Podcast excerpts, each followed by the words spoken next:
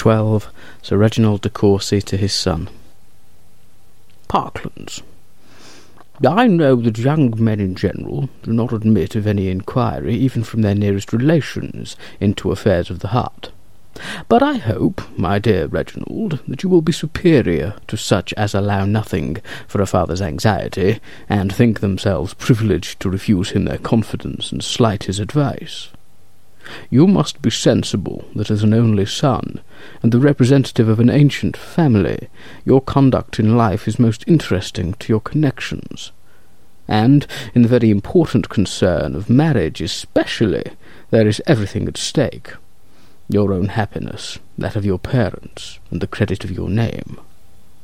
I do not suppose that you would deliberately form an absolute engagement of that nature without acquainting your mother and myself, or at least without being convinced that we should approve of your choice.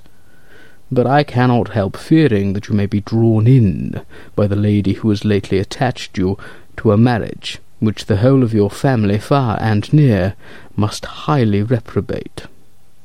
Lady Susan's age is itself a material objection but her want of character is one so much more serious that the difference of even twelve years becomes in comparison of small amount. Were you not blinded by a sort of fascination, it would be ridiculous in me to repeat the instances of great misconduct on her side so very generally known. Her neglect of her husband, her encouragement of other men, her extravagance and dissipation, were so gross and notorious that no one could be ignorant of them at the time, nor can now have forgotten them.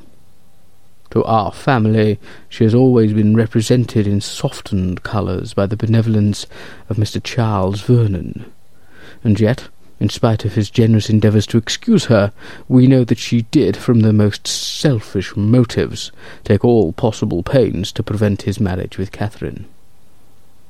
My years and increasing infirmities make me very desirous of seeing you settled in the world. To the fortune of a wife, the goodness of my own will make me indifferent, but her family and character must be equally unexceptionable. When your choice is fixed, so that no objection can be made to it, then I can promise you a ready and cheerful consent.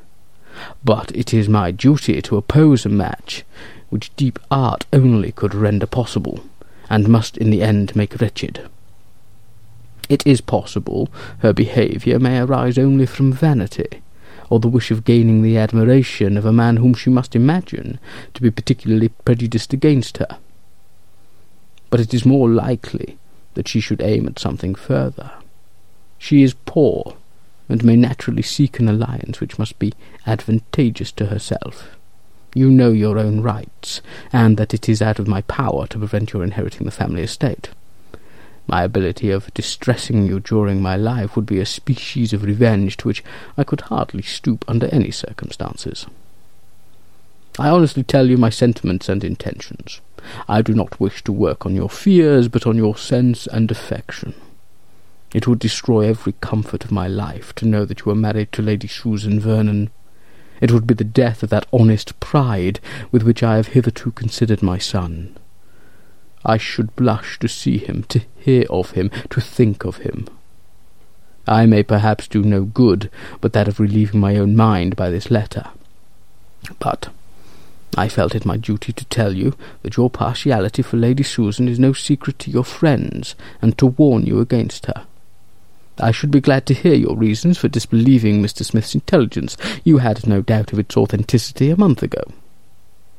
If you can give me your assurance of having no design beyond enjoying the conversation of a clever woman for a short period, and of yielding admiration only to her beauty and abilities without being blinded by them to her faults, you will restore me to happiness. But if you cannot do this, explain to me at least what has occasioned so great an alteration in your opinion of her. I am, etc., etc., Reginald de Courcy.